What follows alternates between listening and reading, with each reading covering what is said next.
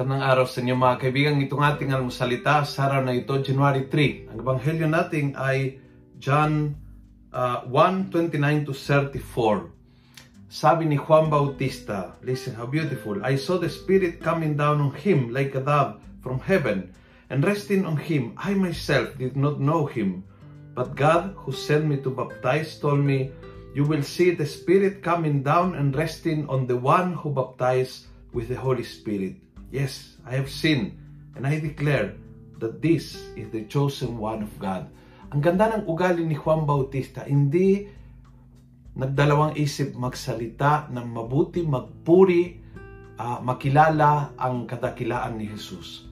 Yung ugali na hindi na insecure, kaya kaya niyang uh, purihin, itaas ang ibang tao, kilalanin ang kabutihan ng magandang kilos sa magandang ginawa ng ibang tao. Yung, yung tipong tao na hindi mahilig sa manira, mapuna, magchismis. Yung tao na hindi naghahanap ng pakakamali ng kapwa. tao na parang walang masamang tinapay sa kanya. He recognized goodness sa mga tao sa kanyang kapaligid. Yan si Juan Bautista at napakagandang ugali. Napakagandang ugali kung ikaw ay yung tao na yan sa grupo, sa pamilya, sa barkada o di sa trabaho. Ang tao na marunong magpuri, mag-recognize, mag-congratulate sa ugali ng ibang tao. At sa ganon, maging bukal ka ng blessing para sa iba. Because you become a very, very positive presence sa gitna ng mga tao. Yon ang wish ko para sa atin. Ngayong araw na ito, umpisahan natin. Try to speak well about people. Yun po yung root ng well ng salitang uh, to bless, benedire, to speak well about people. Kung gusto mo ang video ito, pass it on at punuin natin ng good news sa social media. Gawin natin viral araw-araw ang salita ng Diyos. God bless.